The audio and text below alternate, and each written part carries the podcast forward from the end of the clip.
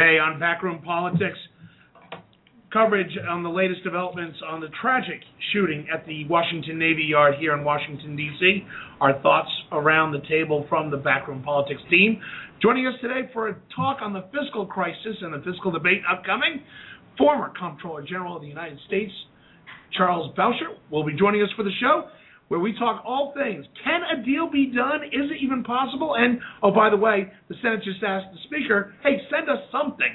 What possibly could they send them? This and Tell Me a Story today on Backroom Politics.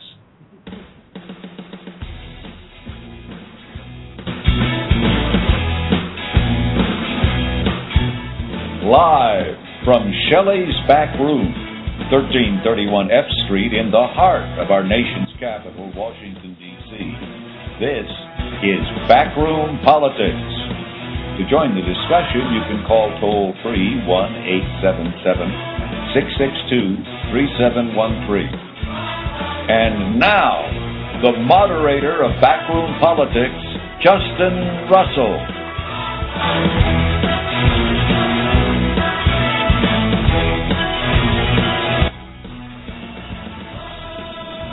Good afternoon out there in Radio Land. It's Tuesday here in Capitol, Washington, D C, which means it is time for the best political talk show you've never heard of. It's time for Backroom Politics Live on Blog Talk Radio from Shelley's Backroom, thirteen thirty-one F Street in the heart of our nation's capital, Washington, D C Joining me as they do every Tuesday to my left, he is the former eight-term member of Congress representing Washington's second Congressional District. He is Congressman Al Swift. Hello, Congressman. Hello on one of the last beautiful days of summer.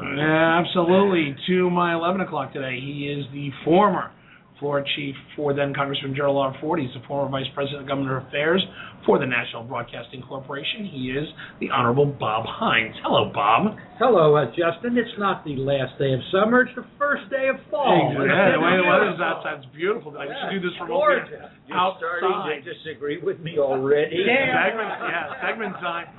To my twelve o'clock, she is the former general counsel to the Homeland Security Committee in the House of Representatives, former General Counsel to the Maritime Administration. She is the Honorable Denise Krepp. Hello, Denise. Hello, Justin.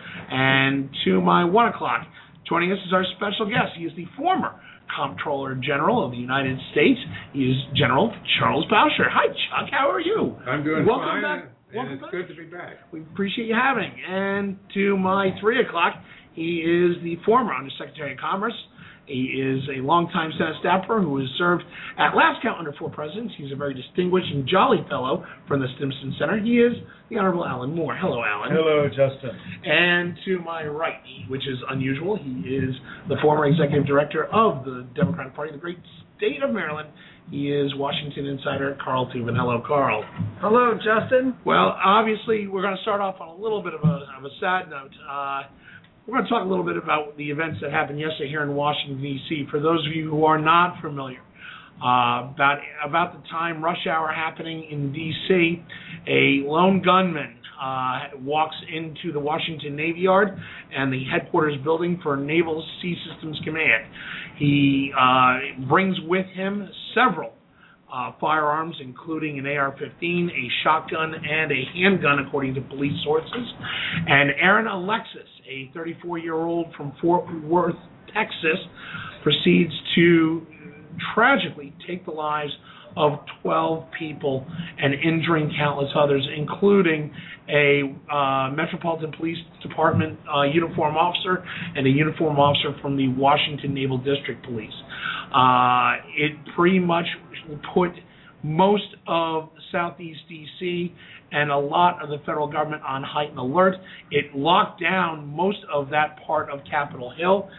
But it, it, as much tragedy as there was, there was a lot of heroics, a lot of, as we like to say, outstanding police work. We're going to talk about that in a second. Uh, first of all, our thoughts and our prayers go out to those who lost loved ones uh, in this tragic event. Uh, our thoughts and prayers are obviously with those that are recovering from their injuries. Uh, we wish them uh, Godspeed in, in their recovery. But let's talk a little bit about what happened and, and how this happened. Um, Denise, I know that uh, you and I both live on the Hill, relatively blocks away. Uh, your children go to one of the elementary schools right there. Uh, the D C public school system and the mayor, uh, Vince Gray, put D C public schools on lockdown. Uh, I believe that your kids were involved in the lockdown as well. They put eight schools on lockdown, and these are the eight schools that were located on Capitol Hill. And, and by the way, for the listeners um, who are you know following us today, the gentlemen at the Navy Yard just made this personal for a good majority of people, not only who live on Capitol Hill, but those who legislate on Capitol Hill. Uh, my daughters go to school with members of Congress kids. I'm talking about, you know, Senator Begich, Chris Dodd, Ryan Priebus, Linda Sanchez. Those are just the members I know about at the schools in that area. Then you're talking about the major, you know, uh, lobbyists, the major staffers. You just made reality out of something that we'd always been talking about of what's lockdown, what's lockdown in Fort Hood, what's lockdown in Waco, what's lockdown anywhere else. You just made it personal, and well, you scared the shit out of our children. Okay, easy on that language, but I will say, though, uh, you know, this is not... This is not anything that's unusual to D C. I mean, unfortunately, we saw it during September eleventh. Uh, we, we saw it uh, in, in other instances where Senate office buildings or House office buildings have gone into lockdown. Uh, it, it, it pretty much drives home the fact, you know, we see, Congressman Al, uh, terrorism all over the place. We see acts of violence throughout the country. We hear about it on the news, but when it's in your backyard, it, it's always an eye-opener. I guess it is for you as well. Of course. When it happens to you or the guy next door, it's very, very different than the guy in the next state. On the other hand, it intrigues me the fact that we don't know yet for sure whether this was an act of terrorism or not. The police, I believe, believe that it was probably not. Yeah, correct. Uh, and whether it's terrorism or not is important, because terrorists, you understand their motives, and it's very difficult to know what to do about them and so forth. But if it was not terrorism, if this was a, if this was a man, and I'm and I'm stealing from Denise on this, if this was a guy who simply lost control of himself, became insane temporarily perhaps, then this is a whole different thing. And uh, I, w- I would like to defer to to uh, Denise to make the rest of her point, because it is her point, not mine. Well, and, and Justin, the point I've got is it's very hard to explain to a five-year-old, which is what I had to do last night, of why I couldn't pick her up early and, and why it happened. I mean, my five-year-old was saying, well, why did he shoot them, Mommy? And my response was, I don't know, sweetie. I honestly don't know. But it was... It was heart-wrenching, not only for me as a parent, but my next-door neighbor uh, works in the complex. The F B I insisted that everybody who was evacuated, evacuated yesterday be evacuated with their hands up. So they had to walk out with their hands up because they weren't sure if anybody had any suspicious packages. And as she was walking out, she saw the body bags. I mean, that traumatized everybody. I mean, it was awful. I mean, unfortunately, you know, it's no secret. I'm coming from a law enforcement background. Uh, you know, it's unfortunate that that type of scene plays out. Uh, that's going to happen, and and and you're right. You, you never get over seeing that type of of, of, of scene. You, you can't unforget that, uh, especially when, you know, you get up at five o'clock in the morning from your home in suburban Maryland. You drive in, and all of a sudden, at eight thirty, your entire world changes. Um, it, it, it's definitely something you can't unseen. But I, I, I do want to talk a little bit. The media coverage was, but Congressman, I, well, I, I just wanted to. Denise didn't get to the point that she made earlier that I thought was important, and we may want to discuss, maybe not right away, but later. And that is that initially, we think how tragic, we think about children, we think about all of that. But mark my words, this will move to gun control. I, I hope so. Well, and, and the reason, and I'll be very honest with you, is that we've already had Newtown. We've already had children killed. We've already had naval, civilian, and contractors killed. They went to work. They died. Nobody should go to work and fear for the fact of whether or not they're going to have some random idiot pull a gun out and shoot them. That's wrong. But I have a, a feeling that may go counter to yours, Denise, and that is that if we're going to wait around until we get gun control legislation, uh, we'll all be dead and our grandchildren will be doddering toward the grave. Well, uh, the other part of this, however, is what are we doing about mental health? What are we doing about being able to identify uh, potentially crazy people? That's a that's another approach to the problem that we uh, usually uh, usually gets buried in the debate over gun control. Well, th- th- this is obviously a topic that, that that's been brought up. I mean, the media has been armchair quarterbacking as they tend to do from time to time. Uh, after this event, uh, the the suspect uh, uh, Aaron Alexis apparently did have what some are calling P T S D. It is alleged that he was a rescuer after nine eleven in the rubble at World Trade Center. Uh, it is alleged that he just was mentally unstable. Uh, it, it brings up several questions about how we as a country handle mental illness. It's no different than the discussion we heard after the shooting of Gabby Giffords. It's no different than after after the shootings, uh, tragic shootings at Newtown. Carl Tubin. Well, I think I think um, uh, I think that. Background check should include mental health, and evidently, uh, from what I heard on the T V yesterday, it didn't include mental health. And if it did, he might not have the um, the um, um, clearance that he that he had. And it, it's plain that this was in his background. Well, I mean, the question of mental illness is something that they're going to fight about. You know, do you? Do you admit that you have that mental illness as part of a gun background check? Then you got to start getting into HIPAA issues, legalities regarding uh, uh, healthcare privacy, all kinds of different issues. That's that's a, that is a very difficult argument that a lot of people I think will be making. But I do want to go to one subject though, is uh, and I want to go to Chuck Bowsher. You know, a lot of people are saying, how did this guy get a gun into Uh, a cleared facility, a secured facility like the Washington Navy Yard? For those who don't know, you literally have to walk into the Washington Navy Yard. You can't drive anymore, and you have to go through a series of security checkpoints to get in. Um, the question comes up is, how do you get it in? But it also goes to the fact of how did he get the clearance? It calls into question a G A O report that was written several years ago about the effectiveness of D S S in their screenings. Chuck, do you have any thoughts on that? Well, um, you know, it's the old story about uh, it's hard to believe how you could get by with a shotgun going through the, the gate. Now, you just said that you have to walk in.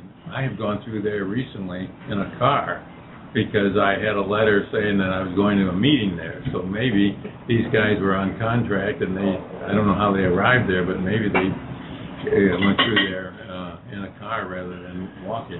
But does, when, when we look at security, because now a lot of people are now calling on your old agency, the yeah. G A O, yeah. to start an investigation, yeah. and the Chief of Naval Operations has himself declared that there will be an investigation into the way they're secured. Right. It, it, it, with armchair quarterbacking predominant in these types of situations, does the G A O take into account all of the factors and come up with a report that government actually should and could implement as part of their jurisdiction? If, if they get asked by the Congress, which I expect that you suggest they will be asked to look at that, that that's the kind of report they'll issue.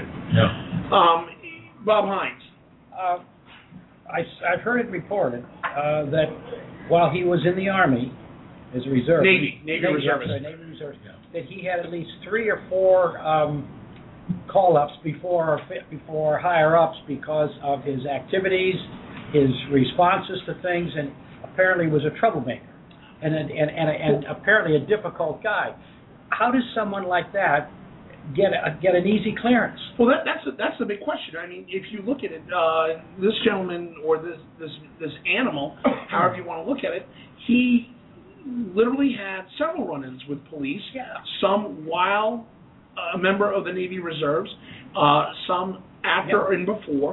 Uh, I know of, according to several sources, including C N N and N B C, at least four incidents, inclu- and two of them include use of a firearm. That's right. It, it does go into question, and Chuck, the effectiveness of D S S, the Defense Security Service, which is the governing authority in conjunction with the Office of Personnel Management, of issuing these clearances. Is this an issue where maybe D S S or O P M may have fallen down on the job, or are they taxed out? They just don't have the resources to do the quality stuff that's out there. Um, I always think you cannot fall back on the idea you don't have enough uh, people to do the job. In other words, I think um, uh, in all probability there was a real slip-up in this case. Yeah. Denise Krepp. The problem is going to be that, uh, first of all, the military is going to go back and say, how did he get an honorable discharge? Because mm-hmm. on the D D two fifteen, you know, it's going to say honorable discharge. How he got a he... general discharge, yeah. No, he, I, no, he, no, he, it was. I, I think it, it was, was a general. It was a general. It was a general, general discharge. Right. So, pretty consistent. All right. So, right. The, so the general discharge. Why didn't they go back and say, why did you get a general general discharge and not get an honorable discharge? So that's the first question. And and the second one is is going to be, you know, when you start looking at all of this, I think we're going to go back and look at the contractors. Who contracted this work out, and were you truly picking apart some of this information, and were you looking at it? It doesn't look like they were picking it well, apart. Well, several, several sources, including the Washington Post and C N N, are reporting that uh, he was on a contract at one time uh, that uh, was a, a prime contract under H P Hewlett-Packard. Uh, he was working for a subcontractor on the Navy Marine Corps intranet system. Uh, he had been there a relatively short time, but the bigger issue is also he used somebody else's badge to get in. Or Alan Moore? Yeah. He, one of the problems we always face in these kinds of situations twenty-four, within twenty-four hours is there's a lot of stuff that gets reported. A lot of the stuff gets reported is wrong, and then we keep coming back around to try to put pieces into place. What was his discharge? Probably a general discharge because that's what's been reported. Did he have an A R fifteen? The reports out today are no, he didn't have an A R fifteen, although yesterday the report was that's what he had. Looks like he didn't have one, but he had some kind of automatic uh, handgun, which he may have taken off of a policeman. We know he had a shotgun. Everything else... And, and a couple of handguns, but apparently no no A R fifteen. There, the, the the question of how much trouble he was in in the past, that's beginning to emerge, and there are clear questions about whether or not a, an appropriate background check was done on the guy. What we do know is the guy went crazy for some reason. We don't have a note. He's dead.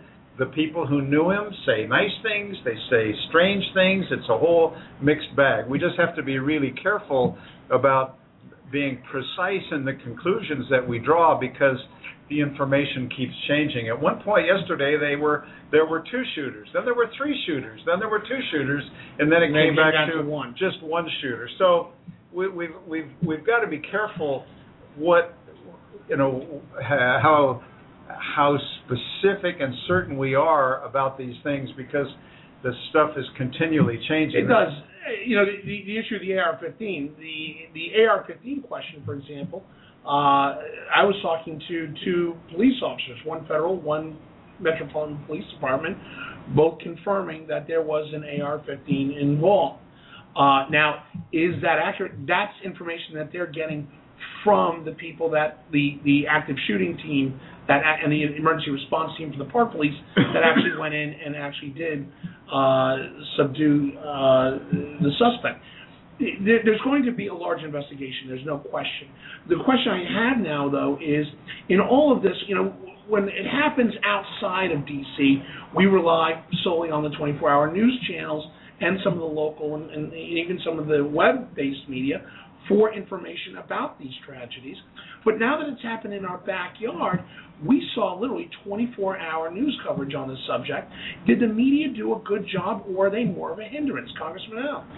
As one who uh, thoroughly enjoys kicking them in the butt whenever I can, I must say that uh, I was watching Channel four. Uh, I thought it was excellent. Now, I, I suspect the other channels were as well. Uh, The and Channel four was reporting a lot of things that they had found had been in error re- reported earlier, so they were cleaning up after themselves as they went. That's a very, very difficult job. Denise Krepp. They did a good one.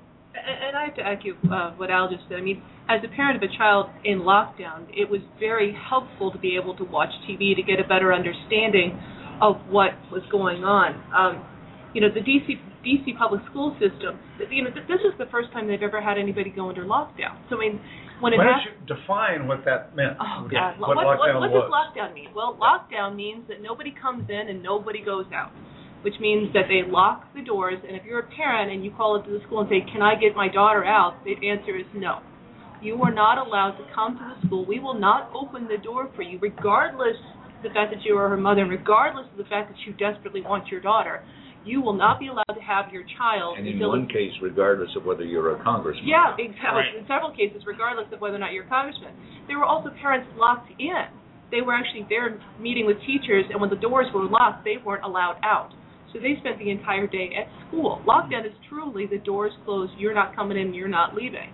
So this was a learning experience for D C P S, and I want to say thank you very much, because after the first couple of hours and after they realized that, you know, they had to get out, they had a phenomenal system of, of explaining to parents what was going on. We were getting robocalls. We were getting emails from teachers. We were getting a lot of information. And the best thing that happened yesterday was they didn't tell the children anything. Right.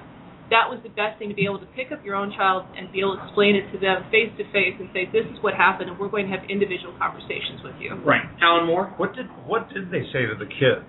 Were the kids even aware there was uh, something called a lockdown in place, or for them was everything just the normal way, normal As, teachers, everything normal class? Everything was normal at our school. Um, it was raining yesterday, so the, the principal just went over the intercom and said, it's raining, you're not going outside. We're going to sit and go to the library. We're going to go to the cafeteria. We're going to do whatever we need to do, and they did a phenomenal job making sure that the kids were not aware of what was happening. Now, my daughters are in elementary school. I am sure, given the fact that there are electronics in middle school and high school, that the middle school and high school that was locked down had a little bit more difficulty trying to explain well, the, what was going the, on. The understanding that we have is, in talking to a, a couple of people in the Metropolitan Police Department, is that Eastern High School, the word got around, and that they finally did release to the fact that it was a lockdown, it was a security issue. Eastern High School being the only high school in the D C public school system that was impacted by this event. Um, it, it, and that's and that's never easy. That, that's never easy uh, in a public school situation. Uh, I, I, I do want to I do want to ask around the table in, in the last couple of minutes on the segment that, you know, we, we see a lot of, of you know in, on T V of how this actually goes down, but when you see it in real time, it kind of changes your perspective. Watching Law and Order and watching these cop shows on T V doesn't give you the real perspective. When when we go back and we look at it, it, it, it seems to me at least uh, that not just the law enforcement, but the entire government setup, whether it was the federal government doing what they did, segregating, getting them out safe, looking at the protection of the people, and then once they were out, getting them out safely in buses to a remote location, or whether it was law enforcement responding.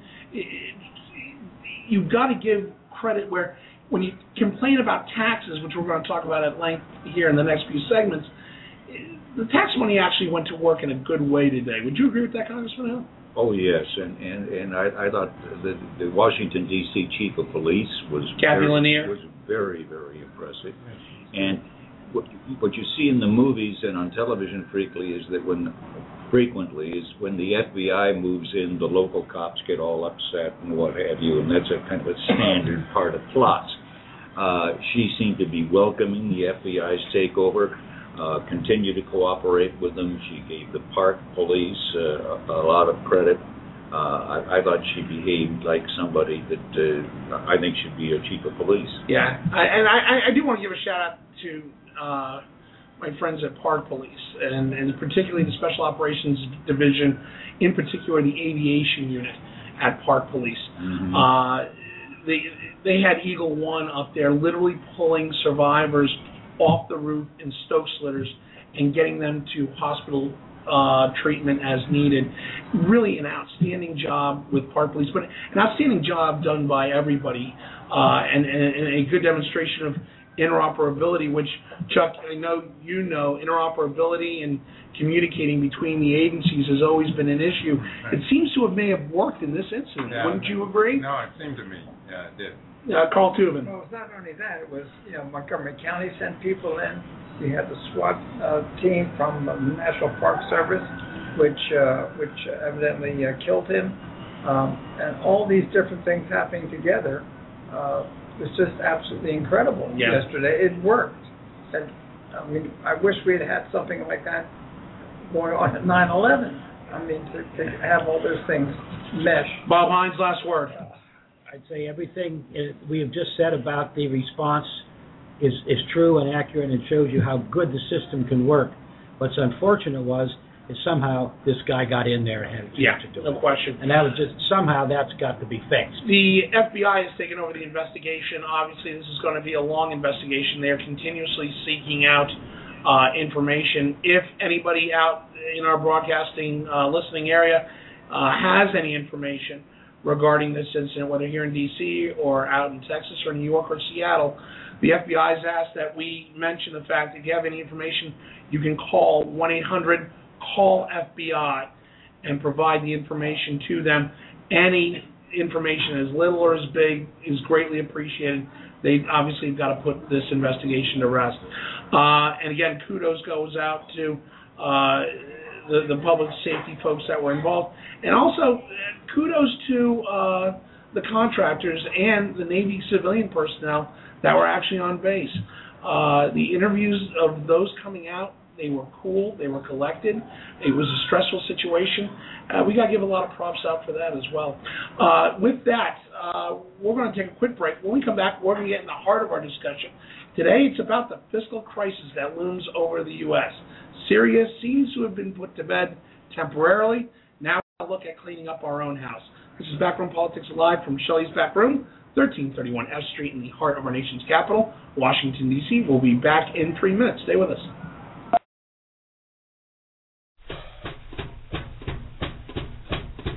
You know, for those who listen to Backroom Politics and know about Shelley's Backroom, they think of it as some sort of cigar bar where politicians go to smoke their cigars and drink their martinis. Actually, what you don't know about Shelley's Backroom, Shelley's Backroom has one of the greatest menus in the city. I kid you not. You've got the campfire wings, famous campfire wings, one pound of roasted, not fried, seasoned marinated jumbo chicken rings served with their own special honey mustard sauce. Folks, if you like chicken wings, you've never had the campfire wings. Best wings in the city, bar none, I guarantee. If you don't like it, Al, you can call us up and tell us that you don't like it. Uh, you have daily specials. Come down on a day when they have the Justin Chicken Sandwich. The sandwich named after me, breaded chicken breast, provolone cheese, thick-cut bacon on a Kaiser roll served with a honey mustard sauce. Folks, it doesn't get more artery-clogging than that, but it is worth it. Come down to Shelley's Backroom, thirteen thirty-one F Street, in the heart of our nation's capital, Washington, D C, the premier sponsor of Backroom Politics.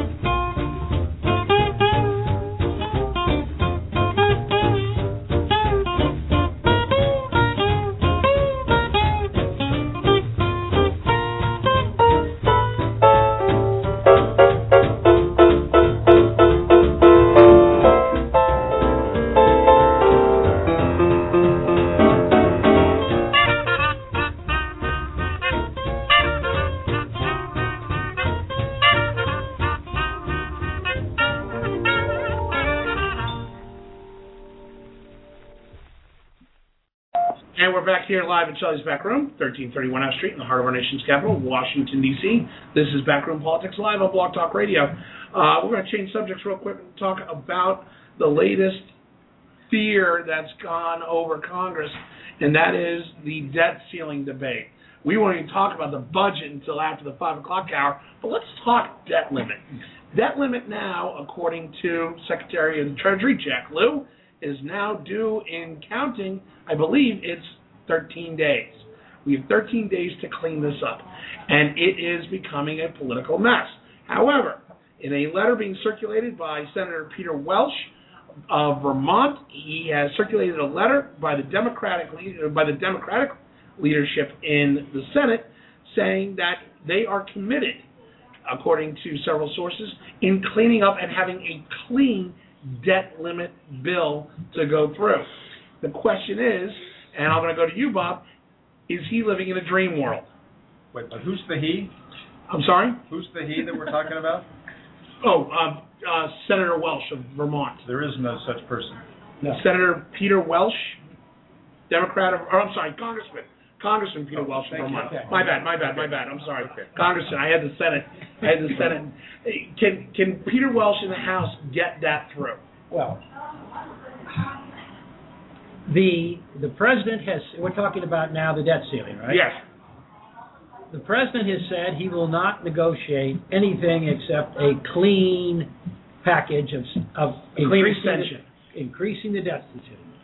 And the Republicans are are adamant, I think that's the ag- accurate word, adamant, that they want to be able to negotiate some changes that will help reduce the deficit. They're primarily, I believe, probably looking at uh, some entitlement changes. Uh, the Democrats, obviously, those are holy grail to them. And to the Republicans, it's what they have to do to clean everything up. And the truth of the matter is every single member of Congress knows that what the Republicans want to do is going to have to be done at some time and in some way and in some place. But the Democrats don't want to touch it. So it's going to be a real Donnybrook in the House. I suspect that, uh, and I don't know exactly what the two parties are going to do and how they're going to do it, but uh, they're going to have to deal with the reality that they have to pass something because the government will default if the, in about the middle of October. Isn't it right, Chuck? Yeah. Well, that, Chuck, so, so they'll default if we don't do something. Well, Chuck, in, in the letter that uh, was circulated by Congressman Welch that went to President Obama, it basically says, and I quote, according to a story out of uh, Politico, uh, it says, I quote, defaulting on our obligations would cause immediate and irreparable harm to America's economy, unquote. Is that just strong language, or is there some reality embedded in that? Well, there's some reality, and that is that they will hit the markets first.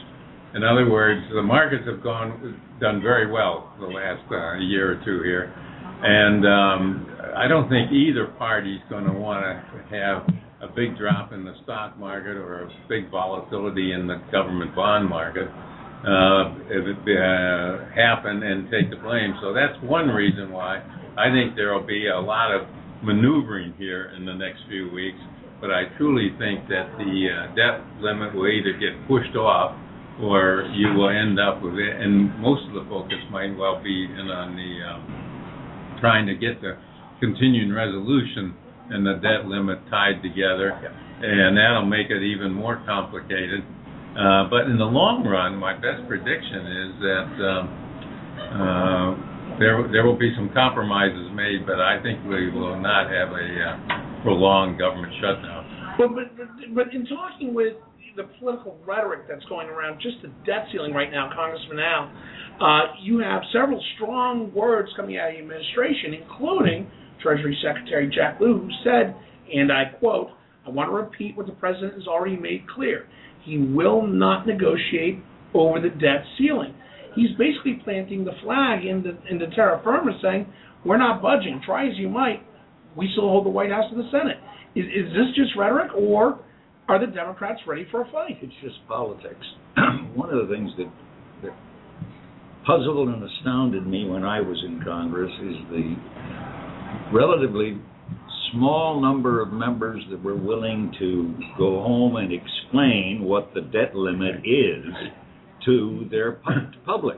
Yeah. It's uh, it's because the public thinks that if you can seal off the debt limit, uh, you, you will you will solve the problem. It solves no problem at all. This is paying off a credit card bill, and nobody ever said that you uh, that, that you stop spending by not paying off your credit card bill. That explanation is so simple and so easy to understand.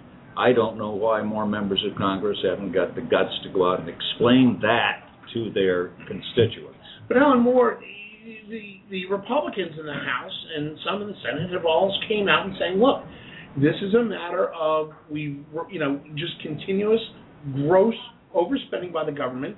Number one target is they don't want to negotiate on debt ceiling unless they repeal Obamacare. Is tying Obamacare to debt limit ceiling raise, is that a smart play for the Republicans? Well, there are some Republicans, a relatively small group, who have decided it's smart for them. So they're holding out and pushing this.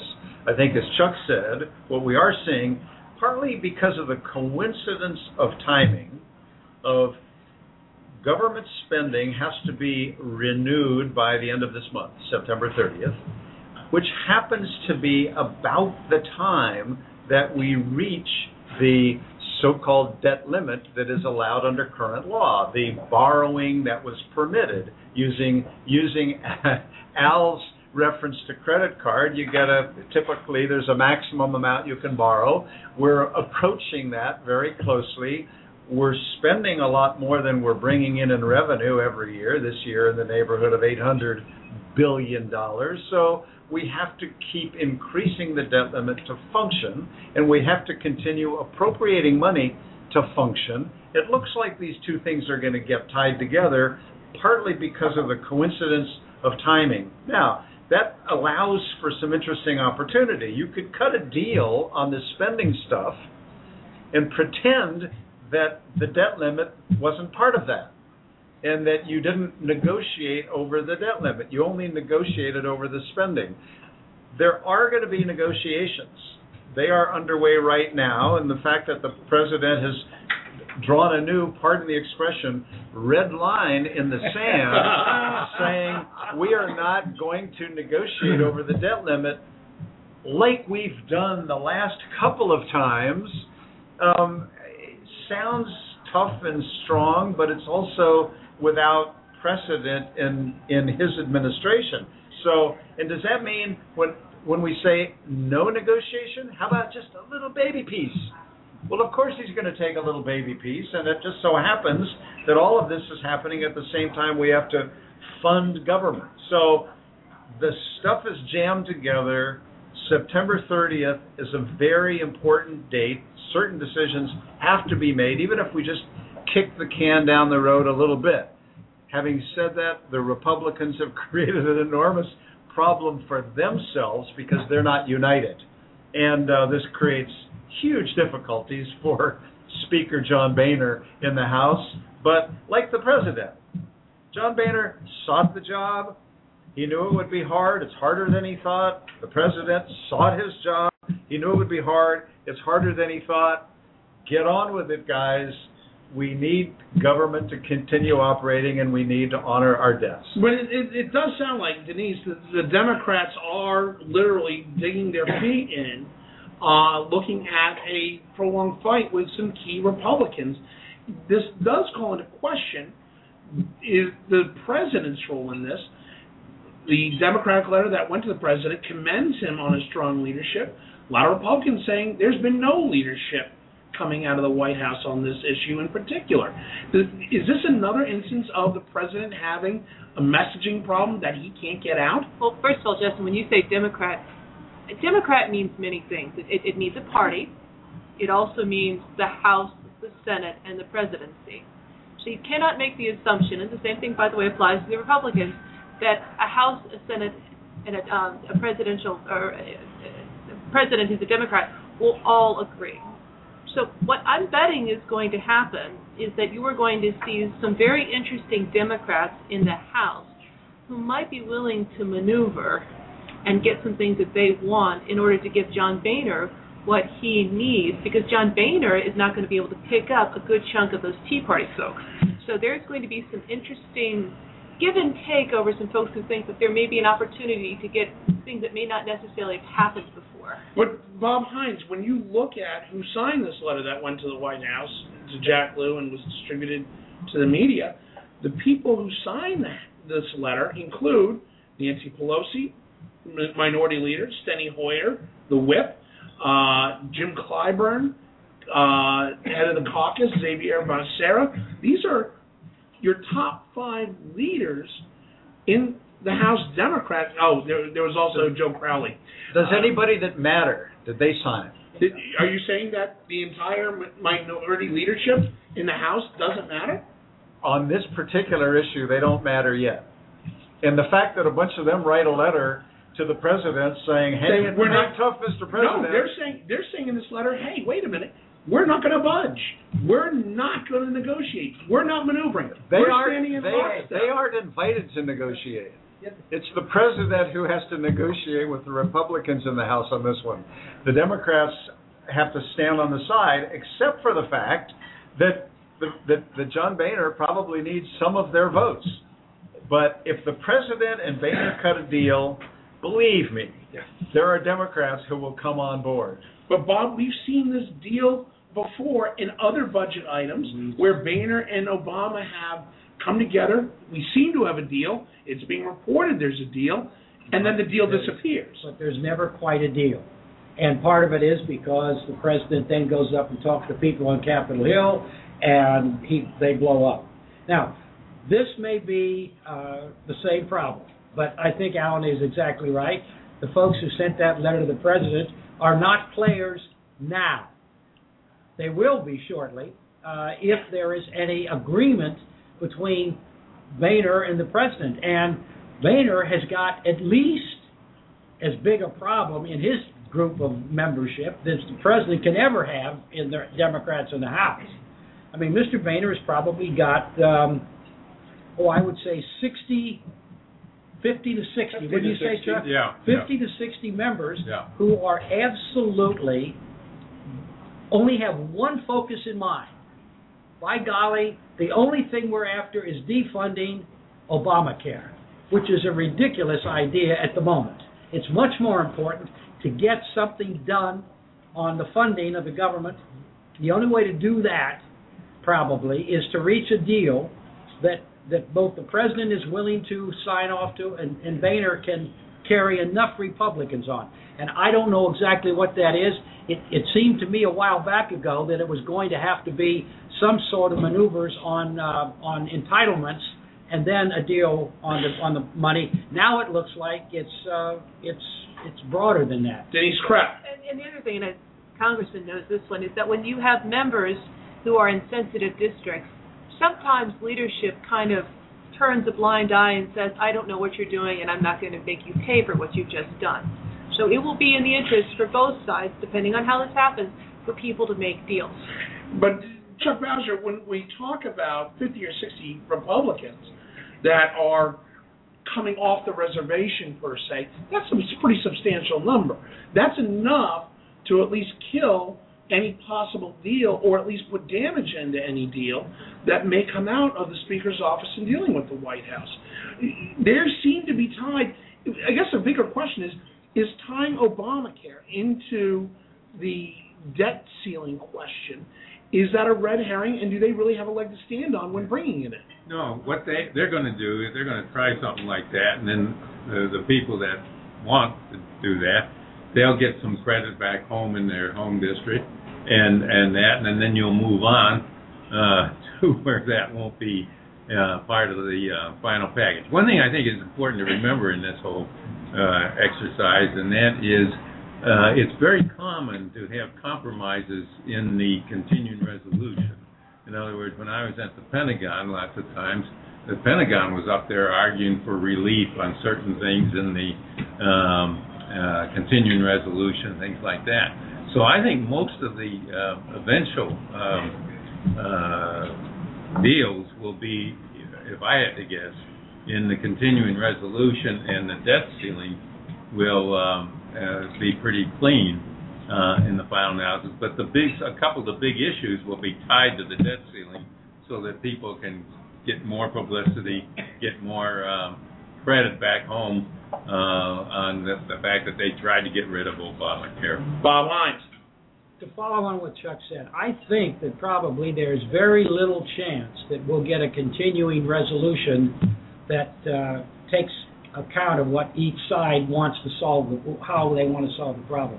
I expect to see a relatively short-term continuing resolution, uh, and it, and then and then the negotiations continue, because I don't see how it's going to be possible, even though the House and the Senate have canceled their their recess later this month. Uh, I don't see how they're going to be able to get it done in two weeks. It, there are just too many uh, different groups have different ideas in both parties, and I think it's going to take them a little longer than that. Alan Moore. Yeah, I remember what the what the House Republicans tried just a couple of weeks ago. They wanted to take a spending bill, so-called continuing resolution, and and push it out until the end of November. So giving themselves time to negotiate further all the details of spending, what to do about the so-called sequester or across-the-board spending cuts, which doubles in size this year if nothing is done, exacting even more pain on the defense budget and on discretionary spending. And then we have the debt limit. My hunch is that, yes, they will both – that yes – spending will be kicked down the road. My guess is, and this wouldn't be all bad, is that they'll join the debt limit at the hip with the spending bill, and it too will be kicked down the road, but only until more or less a date certain. But that's you, you don't you don't want two major separate negotiations, all of which are dealing with government spending, um, to go on disconnected. I think that because of this accidental. Uh, this accident of timing, if you will, that they that they're joined and they will stay joined until they're resolved. Now, whether at the but end of the but day, doesn't that, but doesn't that pick away at the credibility of the White House for, after your Treasury Secretary no, no, in the White no, House no, said it, we're going to stand firm on this? It's no, going to be clean, but it, it no. clean. It can be clean for six weeks. It can be clean for two months. It you, both sides will be able to say they're joined together now. In in reality, even if it might be two separate measures, the point is that they're going to expire about the same time. I'm guessing they'll be continued for about the same period of time, so that when they're resolved, they're resolved together. Chuck, you agree with this, I take it? Yeah, I do, and I think actually the president and the White House is in the stronger position because already the uh, the population has been through this two or three times. And they really see that the con- the congressional groups are, are playing for a uh, certain advantage, but they know that in the final analysis, uh, they they aren't going to get rid of Obama. Are, are, are, the, are the Republicans are the Republicans now at a point where they're just crying wolf about this? Well, not, not crying wolf. They're really trying to get some home district uh, advantages, it seems to me. And um, if you read the uh, Wall Street Journal editorial, which, you know, generally is very much behind the Republicans, they're telling them not to do it. Don't yeah. don't tie this uh, in today. And then uh, you've seen some of the, the more conservative pundits on the television doing the same thing. So um, uh, th- this is a little more uh, uh, down the road. This ball game is not the first time they played this ball game. And it's been hurting the Congress's reputation. That's why the uh, the reputation of Congress is so low. And so I think that, you know, that this will um, uh, get worked out. I, I do believe with Alan that it, it, it might go for a short term. They'll merge it, they'll pull it, uh, do it uh, down the road. But in the final analysis, I don't see Obamacare in any way being Um, Uh, thrown out because of this maneuvering. Carl Tubin. What does that do, though, to the uh, September thirtieth deadline as far as the debt limit is concerned? Yeah, I have to I mean, do something about it. Right, because, yeah. I mean, you, yeah. you know, you've got... You've no, got I will say this, that when I worked on the debt limit uh, situations a couple of times when I was in office, um, during the uh, Clinton administration it would have been, why uh, I was amazed at the flexibility that the Treasury has. Uh, and the Secretary, Bob Rubin at the time, came over and explained it to us. And then even my experts said, oh, there's even more flexibility there, Mister Secretary, if you just look hard. And, of course, there's always a lot of flexibility at the Pentagon. Bob Hines. There's one other piece that I think we should remember, too, the sequester. Uh, it is uh, a ten-year bill. Uh, it's yeah. a ten-year law. It's yeah. not touched. Yeah. One of the nice things about this, the negotiations that, that are going to be taking taking place is there's the opportunity to play with the sequester mm-hmm. and to move, you know, to pull back in some areas and, and extend in others. So both sides have something to play with outside of just the budget numbers and just the deficit numbers. Yeah, and if I could add on to that. They have programmatic money they're playing with, yeah. and that's important. Chuck Bowsher. Yeah, and if I could add on to that, I can tell you right now that the um, uh, Pentagon would love to get rid of the sequester. If they come to the conclusion that they can't get rid of the sequester, one of the big compromises they'll be looking to try to achieve is flexibility in how the sequester exactly. is. Uh, Chuck, before I go to you, Alan, Chuck, real quickly, when we talk about the sequester, in your opinion, did the sequester do its job? Has it worked and almost worked too well? Or was this just something that is political rhetoric being used by both sides? Yeah, no, if you look at it this way, from the Tea Party and the people that want to make cuts no matter what happens, it, it worked. In other words, this is one of the few times when you really did uh, save money and, and, um, and have some cuts. If you look at how efficient the uh, Air Force is today when they can't train their air crews and things like that, it, it's a terrible way to do it. And it was especially terrible to do it halfway through the fiscal year because that really meant that you had to do a double, double sequester. Alan Moore. Yeah, yeah, and the thing about sequester is it did cut spending, yeah. but it didn't attack the fundamental right. challenges that the country faces long-term with spending, which all have to do with entitlements, Social Security, Medicare, Medicare Medicaid, um, disability insurance, all the things that are growing very rapidly with the retirement of the baby boomers and with the continuing escalation of costs in, in, uh, in, in health care. Most people who've looked at this stuff know that really hard decisions in those areas need to be made. Most economists will say that's where the priority needs to be. The sequester was thought to be such a blunt and and stupid tool that we would never allow it to happen. Lo and behold, we did. Spending did get cut. We're still struggling and will continue to as it grows if we don't change it. Um, Uh, with with uh, with with that sequester. Let me say one word though about Obamacare. Obamacare is not going to be repealed. Most people understand and, and, and respect that, at least while while uh, Obama's in the presidency. Having said that, and what what what the House tried to do recently was to say, okay, we'll give a vote on repeal of Obamacare. We'll keep it out of the budget, and then uh, we the We mostly know that the Senate won't go along, the President won't go along, but you'll get your vote. And House members have said, and some senators who say, uh, no, we're interested in real stuff, not symbolic stuff. The question is, is there anything relating to Obamacare that might be modified somewhat that would at least be a real bone instead of a fake bone, if you will, uh, to those who uh, would like would like to repeal? And I think there are some possible things around the edges that could be put into the continuing spending bill. The budget resolution wouldn't have to be attached directly to debt limit, but they're both tied in together. Well, you could have a plain debt, debt limit, and you could have some, some a few changes, maybe postponements of elements of post uh, well, of Alan, Obamacare. Alan, let me go back to something that you brought up earlier in, in your comment, though, and I want to take this to Chuck Bowsher. Is Chuck, when when when we look at the the effectiveness or ineffectiveness of sequester, depending on how you look at it, it seems that sequester did a good job at cutting down the actual discretionary spending allowed by the federal government. It doesn't really hit the biggest chunk of the budget, which is the non-discretionary spending, which is your Medicare, Medicaid, Social Security, and health benefits.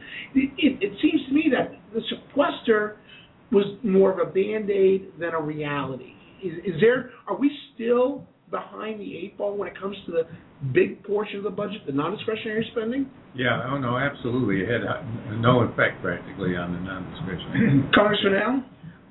I am astonished that somebody hasn't realized that if you're going to deal with the entitlements, yeah. the committee system of the Congress does its best work when you give them the right to move in and work on something and cut the compromises at the committee level and, and move it on out. Those are very complicated issues, and having them done on the floor uh, happenstance with whatever is somebody finds is a political advantage is not the way to deal with those issues. And uh, the leadership uh, of both parties, I think, are, are guilty of not trying to separate those out, get a working group working on those while we fiddle around with all this other crap. That's, one of, that's oh. one of the problems that we've had with the way the, the budget deals have been done, because it's been the president working with Boehner for leadership, and you didn't really have the committee structure uh, working at all. But wouldn't that bog it down? I mean, it would, it would take, it seems to me like all we're doing is adding another bureaucratic level by including the committees instead of having the deals. Well, have the, oh, de- I, have the deals haven't worked. Well, I, absolutely. I mean, it, it, it gives you, it gives them cover. Um, if, if you let the committees negotiate, what will probably happen is that they'll get to about eighty-five percent agreement. Now, if you can get to eighty-five percent agreement and only have fifteen percent left, that's when you bump that up. And that's when you can say, now we start, you know, dealing back and forth. Otherwise, you're going to have to go into the minutia. And the minutia, by the way, can be fighting over periods and commas. You don't want the President of the United States filing over, you know, periods and commas. You want the President of the United States Speaker and Harry Reid to be fighting over key issues. Carl Tubin. No, I don't remember exactly what the President uh, offered, but at different times he has offered to negotiate on entitlements. And every time he offers to negotiate on entitlements, the other side kind of turns it away. Right. And they walk away. So if you throw all this into Congress, you're still going to have the other side walking away. And the president has tried to give some leadership on this. The other thing that's disturbing is uh, Paulson was on uh, T V over the weekend, said, you know, we are growing at two percent. It's a low rate, but we're leading the world as far as, as what we're doing. And we've got our, our uh, exports are higher. Uh, we have, uh, over the past two years, we've, we've cut down a lot on debt, whether it's sequestration or whether it's however the government is doing it. We have, we've cut down on the debt. And, and, and you know, and then you have this, this one segment in, in the House that holds everything hostage, which is, you know, which is ridiculous. Well, and, and speaking of Chuck Bowsher, and speaking of of, of uh, Hank Paulson, former Treasury Secretary, we're basically at the five-year mark since the economic meltdown of two thousand eight.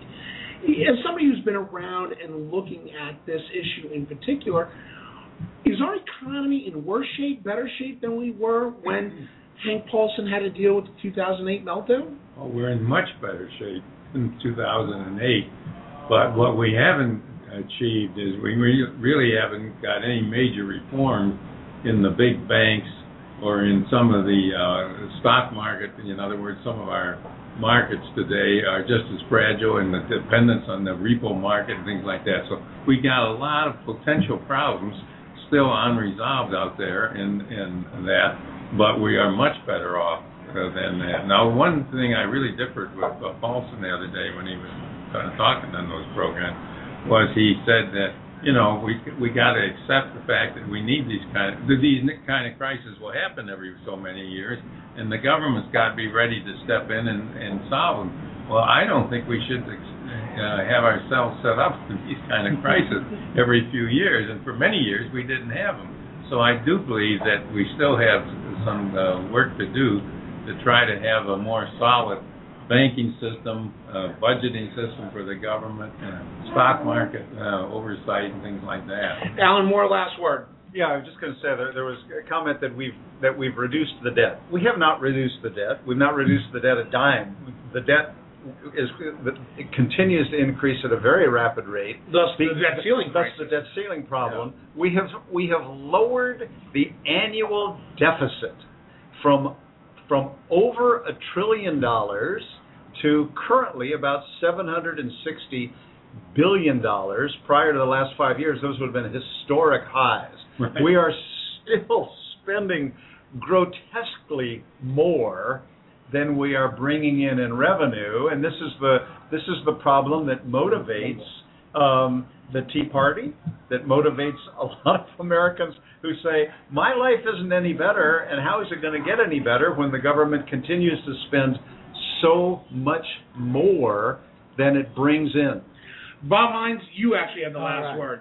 And what Alan says is exactly right. And if, between now and fifteen, it's going to continue to go down, the deficit, annual deficit.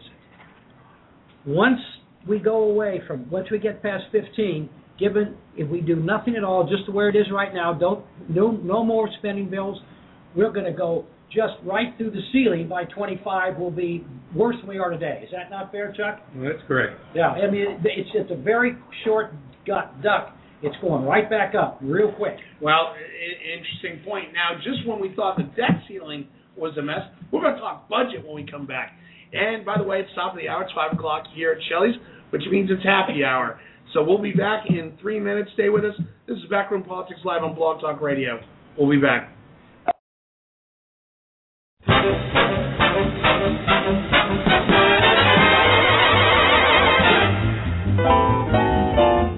Happy Hour on Backroom Politics is sponsored by Shelley's Backroom, thirteen thirty-one F Street, in the heart of our nation's capital, Washington, D C, America's premier cigar tavern. Stay with us as the roundtable continues after we order our drinks, order our cigars, and get ready for the second hour of Backroom Politics. Stay with us. We'll be back in two minutes.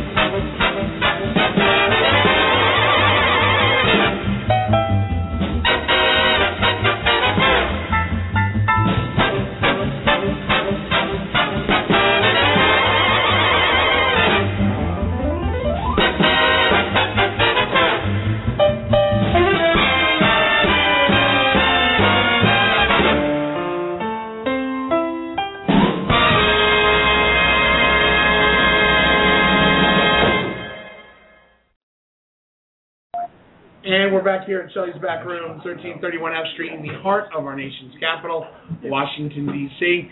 Uh, apparently, half the gang decided to just go off and wander around Shelley's. I don't know where half the gang is. Bob's starting to come back. Congressman Al's somewhere on walkabout. He'll get back soon. And I don't even know where Chuck is. He'll be back for our second segment. But when they get back, at some point I probably would like to talk about the budget, but please, take your time. It's live radio. We're on the air, yeah, just to let you know. So, anyway. I had an important meeting. I bet you did. So, of course, strength is present. Yeah, no kidding. So, now that we're back on the air, kids, uh, just we're going to talk a little bit of budget crisis issue right now. Uh, the the fiscal year is coming to an end here in thirteen days, and thus begins a new fiscal year, a new fiscal year of, well, not another budget. Uh, Chuck, how many years has it been since we've actually seen anything resembling a budget in federal government?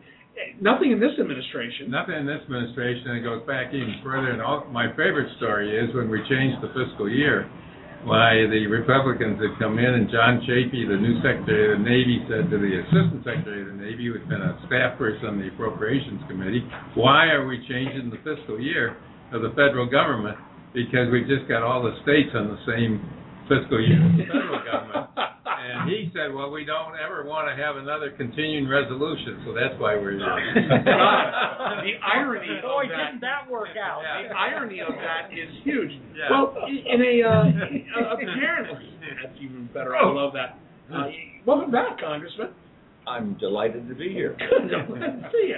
I just had a little business to do out on the street. Uh, I don't even want to know, Congressman. Don't even want to know. Mine goes crazy. It, yeah, exactly. And speaking of crazy deals done on the street, uh, Harry Reid and Mitch McConnell, in in an odd sort of way, have gone to John Boehner, and the quote is, "Send us something." Uh, The, the, the budget crisis is coming forward. The House is pretty much steadfast against, well, pretty much everything. And the Senate is pretty much saying, well, we got nothing here, so we've got a vacuum. Chuck, I, I got to ask you, when the Senate is going to the Speaker of the House, in this case, John Boehner, the Republican Speaker of the House, and saying, send us something, does that give you any sort of confidence of anything getting done? Or are we literally just saying, you know, what's the worst thing that could happen? Well, I think that they're trying to uh, prevent the worst thing, and that is that the, the House doesn't do anything. You know, in other words, they kind of really have to get the House starting uh, to, to do something, and that's why they had that meeting. And, and uh, eventually they will. In other words, there, there's no question that uh, there, there'll be a lot of dancing around uh, in the next few uh, weeks, but I think there'll be a short-term extension, and, and then they'll. Uh, but Congressman Al, does it seem fair that the Senate majority and minority leader have come together and pretty much told the House, "Get off your rear ends"? What was the question? Does it seem fair that the Senate majority leader and minority leader are basically putting the whole total onus on the House of Representatives, which we know is already fractured? I think that's fair. It is fair. Yeah. Why so? Well, because the House, Chuck just said it, uh, and I would have to repeat him. The House doesn't do anything, and the Senate, therefore, uh, can can work on something and know that it's dead on arrival in the House. So why not have the House send something over that the, that the Senate can work on? I don't think that's going to accomplish a whole lot, but uh, I don't think it's unfair, and uh, I don't think there are a lot of alternatives. But, you know, there, there's an interesting comment out of the, uh, out of the joint presser that uh, McConnell and Reid both did, uh, and I quote, McConnell said, "It's up to them. We will react to what they send us and be happy to vote at it at some point." Again, not showing a lot of confidence that the House can do anything. Alan Moore. Well, the House needs to initiate the appropriations bills. So it's no big deal for the the leadership to just remind everybody that we are waiting for you. And that's all that's happening here. It's just a little bit of posturing. I do think something rather interesting, though, and rare occurred around this table moments ago, because Because Al, who typically likes to trash the Senate and the so-called filibuster rules, wanting the Senate to be more like the House, if you will, was the one who said, the House does nothing. So an interesting little irony that Mister Trash the Senate is now turned on the House, perhaps wishing that the House could be more like the Senate. One has to love it. I, I I'm thrashing the Tea Party. The Tea Party is the problem. Yeah. Uh, I have a lot of respect for John Boehner, though I don't agree with him on much of anything. But uh, but he is a guy who has demonstrated an ability to work with Democrats. He's demonstrated the ability to compromise and what have you. But he's got one foot nailed to the floor by the Tea Party. And uh, what can he do in a case like that? So it's it's I must admit that when it gets down to expecting the Senate to do something, uh, you've got a real problem on your hands. But Chuck, last week uh, the House put on the shelf a two-step plan that would have funded government as a separate vote, basically another continuing resolution. They shelved that. That's off the table. Uh, and there doesn't seem to be any contingency plan or plan B in the House, let alone any sort of push suggestions coming out of the Senate. Where's the leadership going to come from on this? Well, uh, it's hard to predict, but um, there will have to be some leadership developed here uh, at some point. And, um, and so uh, I would suspect the House will do something uh, pretty soon. Congressman Allen? We are arriving at a point where, as unlikely as it is, somebody's going to have to fall on their sword. Yeah. And I'm afraid that candidate number one is John Boehner. And I think, talk about fair, I think that is wholly unfair to John Boehner. But I don't see any other uh, candidate to do that. Carl Tubin. Well, one thing uh, it's, it, I find it interesting is how John Boehner is going to look at uh, Mitch McConnell unless Mister McConnell has already told John Boehner, I'm going to do this and, and transfer. The other thing is, is that uh, John Boehner, uh, the, the Speaker, is going to have to work with the minority in order to get something moving and get some votes that he needs, because he's not going to get it from the Tea Party. And but he's going to be seriously criticized by the Tea Party if he does that. Right. That's what I mean but, by falling on his sword. The thing is, is that if, if he does that, he's going to get credit for getting the House to do something, yeah. even though he needed Democratic votes to do it. Bob Hines.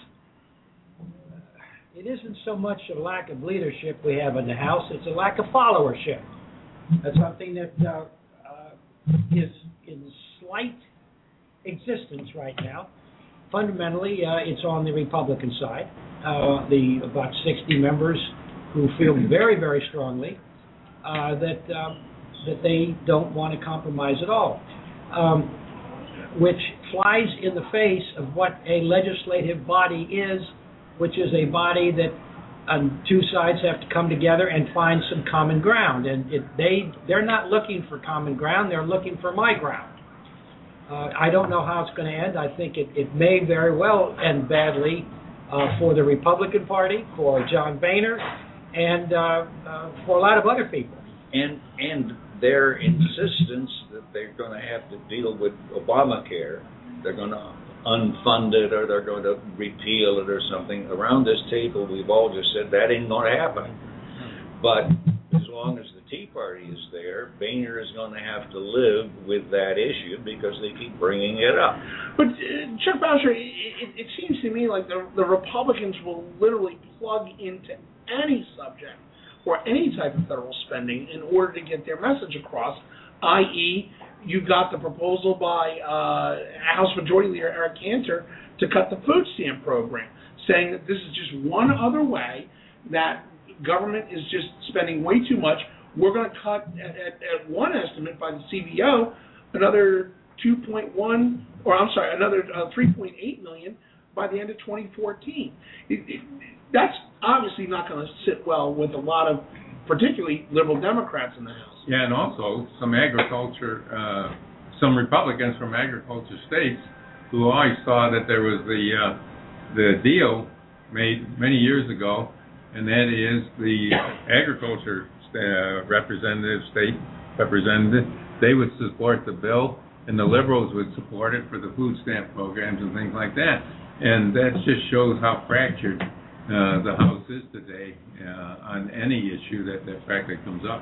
Yeah, but yeah. It, it strikes me, Chuck, also that you know, when when we look at the budget process, when we look at the presidential budget request coming out, and they get the Christmas list together and they send it up to Congress um, for their approval, uh, it almost seems to me that the message of, hey, that's too high, we haven't had a budget, the P B R doesn't show a lot of prime fiscal thinking coming out, not out of the White House, but at the department level and even at the component agency level. Is there a mentality that's got to change here? Well, there's one thing that could change, I think, at some point, and it really, I watched it, uh, it uh, we were coming out of the Vietnam War. McNamara made all the decisions at the Pentagon at the top, and when Mel Laird, a very shrewd congressional guy, um, when he came in, he he made some real cuts by giving fiscal guidance and then letting the military figure out how to make those cuts.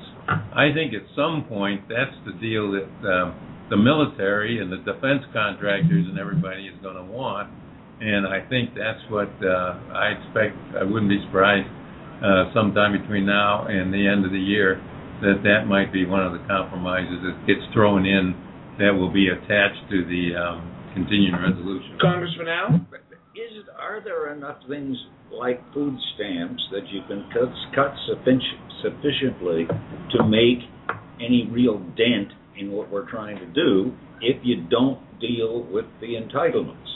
And the chairman of the House Ways and Means Committee has been working on a, on a, a tax plan, uh, but he doesn't seem to get any opportunity to bring that forward.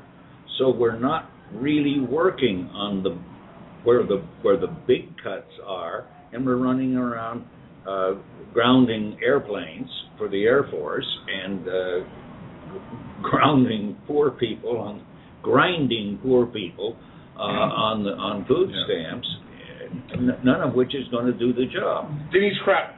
I thought is they're going to tie food aid and and, and not food aid, the farm bill, with what's going on with the budget, because that will give them the votes that they're going to need. Uh, they, they need to lump as many things as people want into one omnibus yeah. bill yeah. that makes them want to vote for this. And you're, you're, no, you know, we've been talking about the budget, we've been talking about the deficit, um, you know, and the spending levels, but the farm bill is the other one that really is going to hurt the Midwest, and that's where they can pick up the votes, so they'll put it all in an omnibus. Now, what I'm willing to bet Boehner is doing right now is saying, look, you can either play with me or not play with me. If you don't play with me, I go to the Democrats. The response is probably, if you go to the Democrats, we're going to do a vote against you, and we'll try to see if we can upend you as the speaker. If that conversation occurs, Boehner is counting the votes right now to make sure that he could withstand being speaker. And my guess is what's going to happen is if they make a play against him, the Democrats are going to try to support Boehner and say, if I get the, right, the rules right, when you start voting for speakers, Democrats can vote for speaker, right? Mm-hmm. So the Democrats vote for Boehner for speaker and say, tell Tea Party or folks, go pound down, sit down, shut up, and let us rule Congress. But, Bob, is that support that the speaker really wants or can afford to have right now? I would, uh, right now I would say no. It's not, things aren't that desperate uh, or crazy. That, that is crazy, but it's it's possible. But the reality is that there has got to be a recognition on both sides that compromise is necessary, and on both sides we have a situation where there it is not yet so pressing in front of them that they're not willing to give.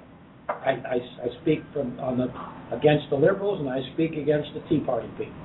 But Chuck Bowsher, when when we when we talk, but I don't Congressman Al, I don't trust Nancy Pelosi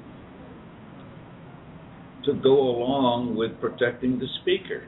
I mean, her whole history is if she gets a chance to bring him down, she brings him down. She's still bitter from the last time she was voted out. Well, and that's the way she, she thinks, and that's the way she works.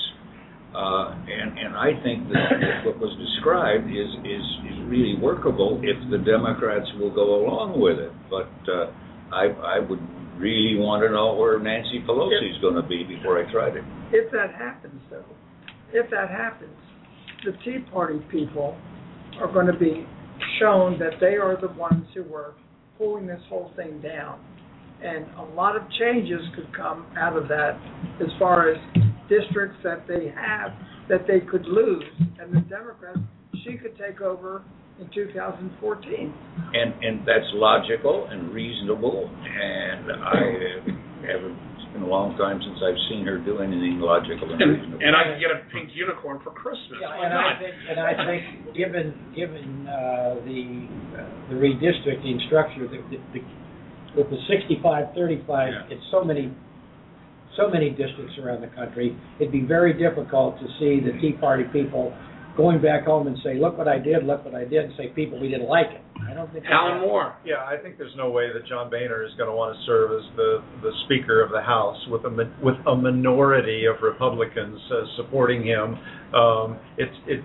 There's just no scenario that works if he no. suddenly has the support of a lot of Democrats and, and less than the, the the unified party. Having said that, it's really hard for him to. to maintain unity when he's got two really powerfully disparate factions that he's wrestling with. Now, Al asked the question before, can we really solve the, the, the budget stuff without doing the big stuff? Answer, no. We've, we talked about it in the first segment. Um, it's it, nobody has a stomach for it. The president has put a few things on the table. Let's not get him get carried away patting him too heavily on the back. He, he proposed, the, the big thing he proposed was to change the measure of the annual uh, increase in benefits for Social Security, using instead of the Consumer Price Index something called a Chained Price Index. Uh, hard to understand, but over time makes a huge difference.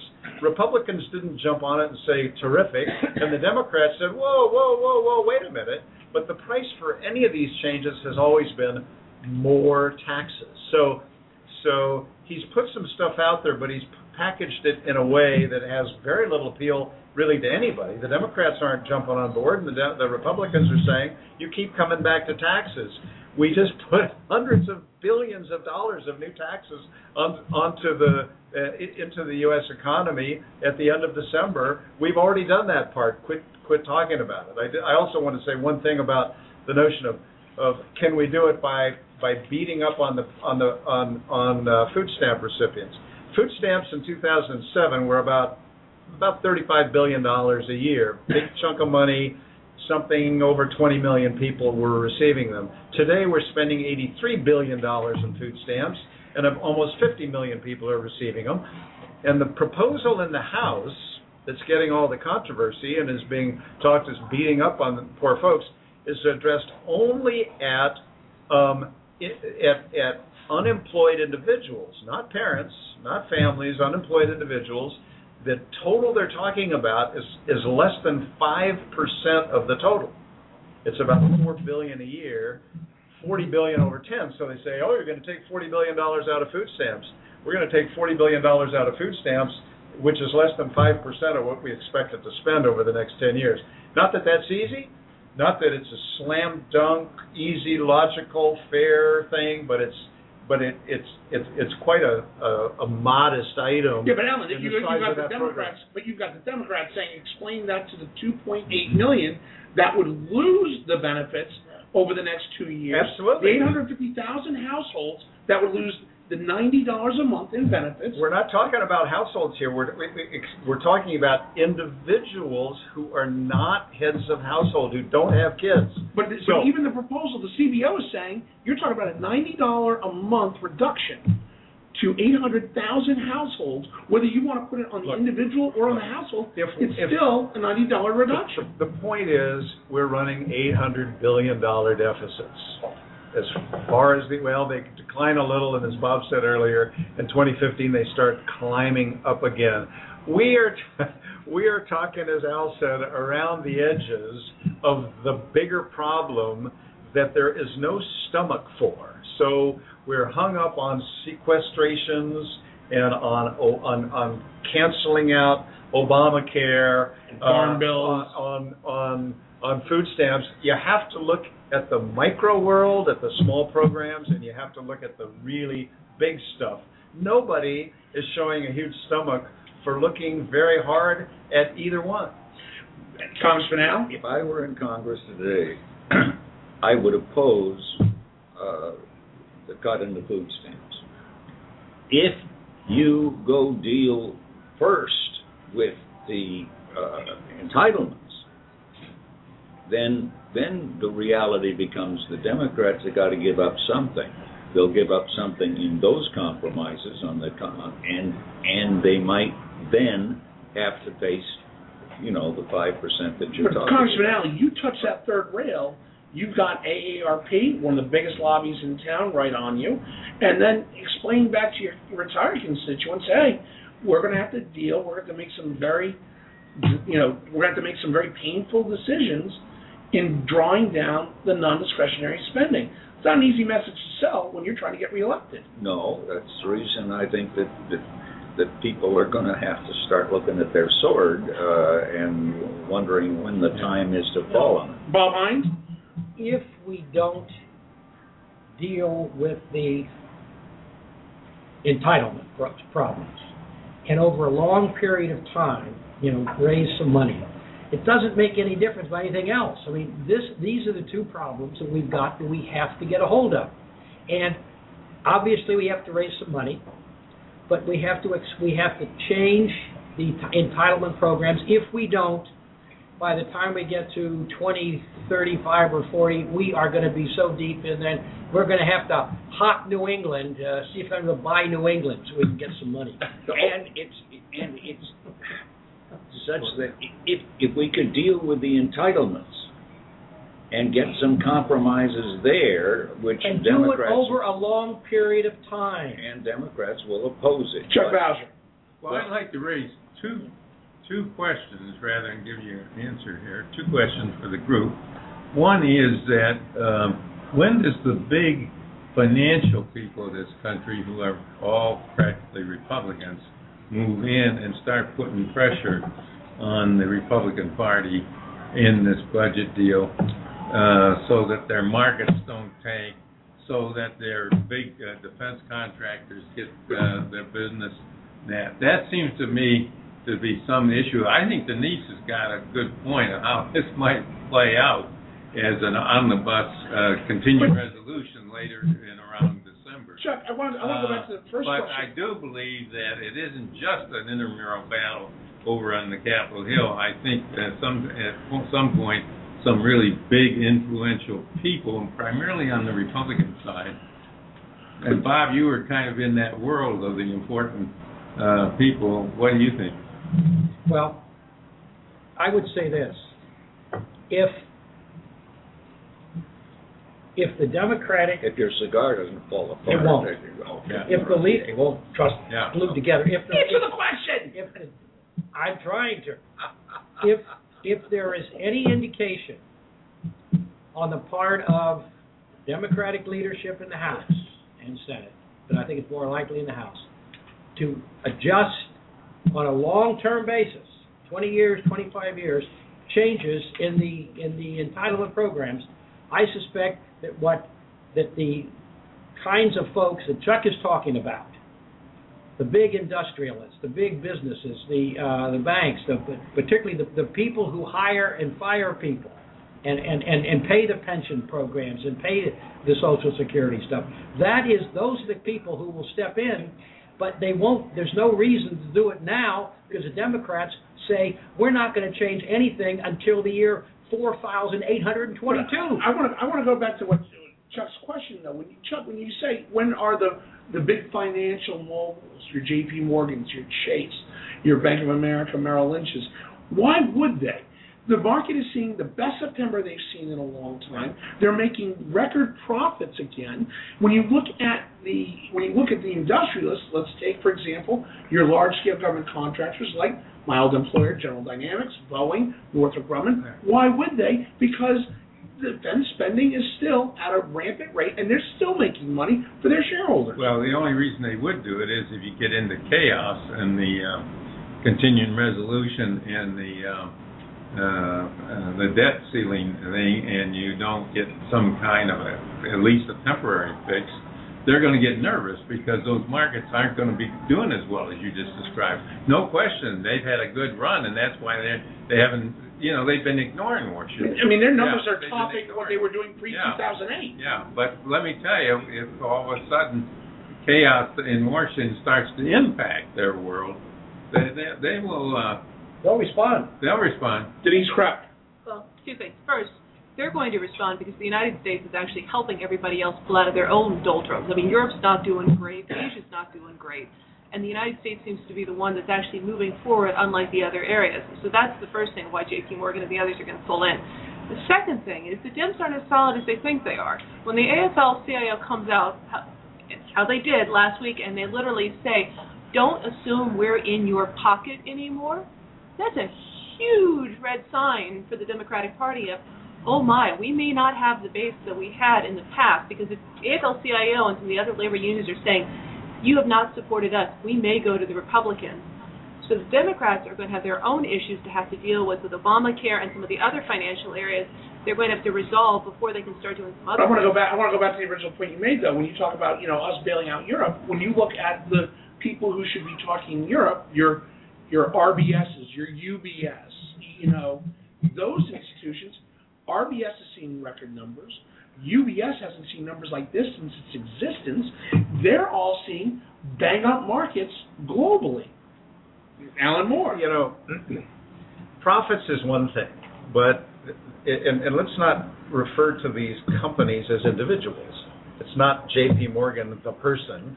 Um, it's he's still dead. Very senior level wealthy people from around the country, thought leaders, and so on. Your Warren Buffett, who are in fact in regular contact with people that they know in Washington. They sing from different hymnals. They don't all uh, agree with the same stuff. And there are plenty of Republicans and plenty of Democrats who hear from senior business leaders who are very, very nervous about the future. It's not about this quarter's profits, this year's profits. They're worrying about them, yes, but about next year, the year after, the next five years. The are we talking to Jamie Dimon? But what we're we're, we're just about anybody you could mention who's a who's a who's a, a wealthy leader who's got any contact at all with Washington is in some conversations. What we don't have is anybody who has the ear of fifty to sixty.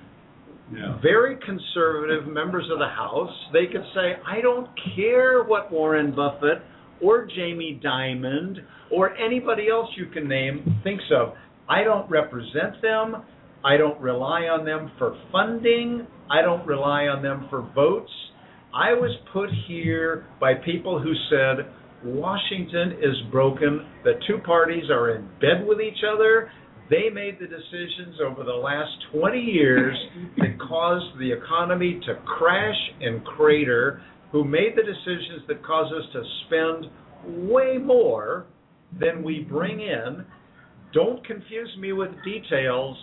I know what I believe and what my constituents believe. So I don't think that it's a lack of people from business, wealth, universities, journalists and so on. We know what they're saying, but they don't have the, imp- first of all, they don't all agree on what should be done. There are big givers, big wealthy industrialists and financiers who give big to the Democrats and big to the Republicans, and there are a lot of people in both parties who could care less but, but, but, what they think. Alan, I, I want to go back and I want to ask, who are these people?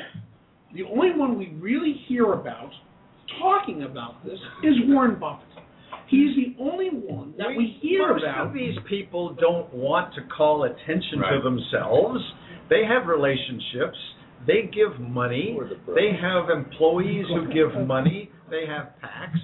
There's all kinds of conversations all the time between them and elected officials and executive branch officials, and both the Congress and particularly the executive branch attracts these people. They come in, they serve, they spend time there, and then they go back and uh, to the to the vilified industries in a political sense that they came from.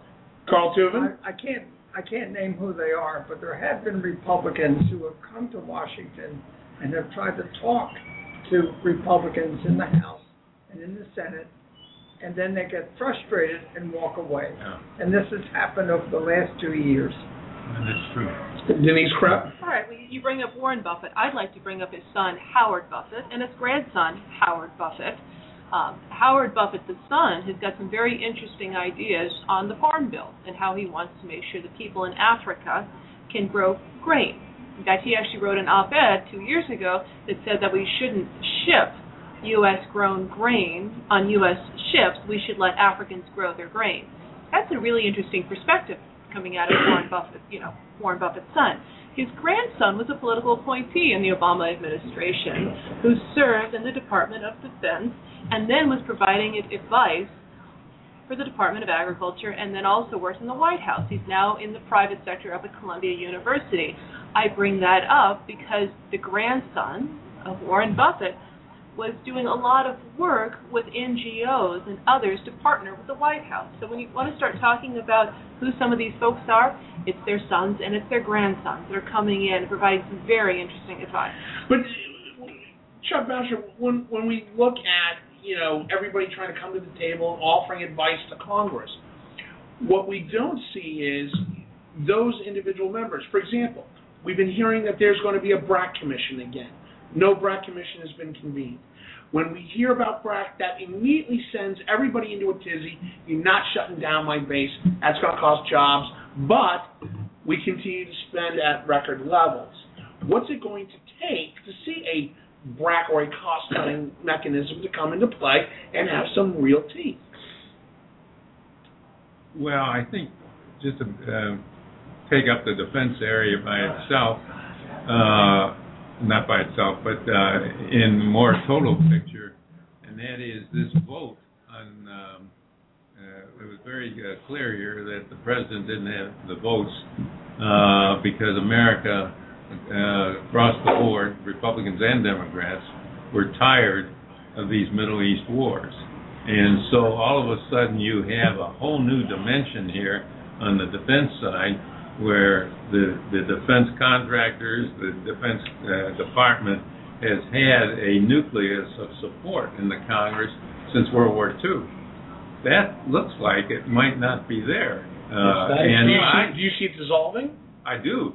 And, uh, and I do believe then that that opens up uh, a big uh, opportunity for budget savings, because you can have a strong defense, the strongest in the world, and not be spending as much money as we're spending on defense. And I think that might get brought into this uh, uh, negotiation in the next year or two, even before the entitlements. I think the entitlements are going to be maybe next administration's big issue. But you mean, but from what I'm hearing you say, though, Chuck, is that the, the administration, in particular the Defense Department, is ready to go to Northrop Grumman saying, you're not building that next carrier. Going to General Dynamics saying, you're not building that next sub. And by the way, going to Boeing saying, you're not building that next yeah, joint no, strike fighter. It's not going to be the Defense Department going to them. It's going to be that the members in Congress, the sixty guy, people and everything like that, when they come over for the next bom- bomber, they're going to say, why, why do we need a bomber? We've got drones. Uh, and so there's going to be a lot of second guessing, I think, of the traditional Uh, defense. Uh, why would we build, spend four billion dollars to move the airport in Okinawa to another part of Okinawa? Uh, and so I think there's going to be those kind of questions that are pop- popping up here. Denise Krepp. And, and I agree with you. That, that comes down to the fact that there are very few veterans in Congress mm-hmm. right now, mm-hmm. and there are incredibly few veterans in the administration. I mean, just in, the National Journal did a poll where they said this current part, uh, administration only has nine percent political appointees were veterans. I mean, I think I was probably the only veteran at the Department of Transportation. I mean, I, I couldn't believe it. I was the only veteran. That's not what you would have found in prior administrations, because, you know, you would have found more veterans and you would have found more friends. The only appointee veteran, by the way. I was the only yeah. appointee veteran. There were a lot of other veterans, but the fact that I was the only appointee veteran was mind-boggling. And that's hurting the defense industry. Well, just a, just a word on on defense spending. Um, it is clear, as the president was learning before he was bailed out from having to get a vote in Congress on whether to take a unbelievably small shot at, uh, in, in Secretary Kerry's words, at uh, at Syria.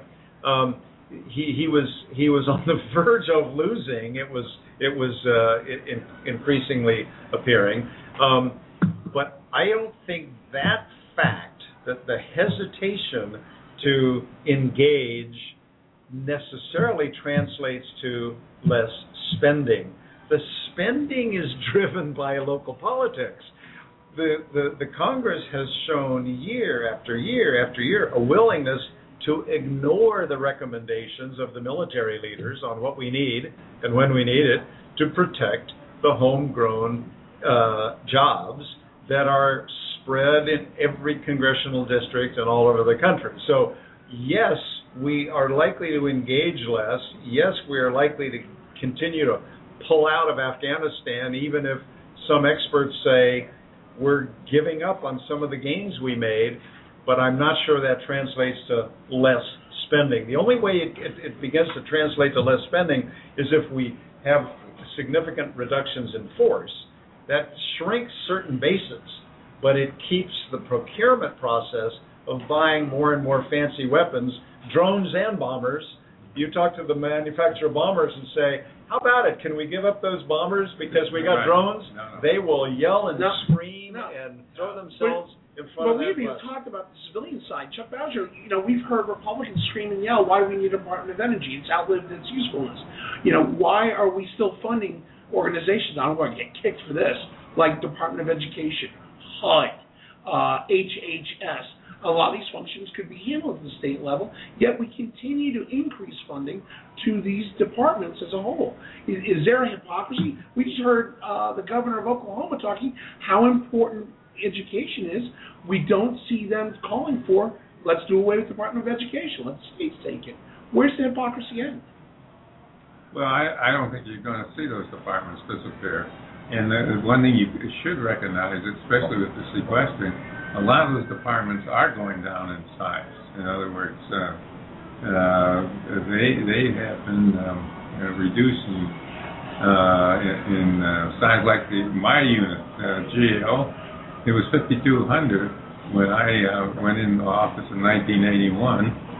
It is now twenty-eight hundred, the lowest since the nineteen thirties.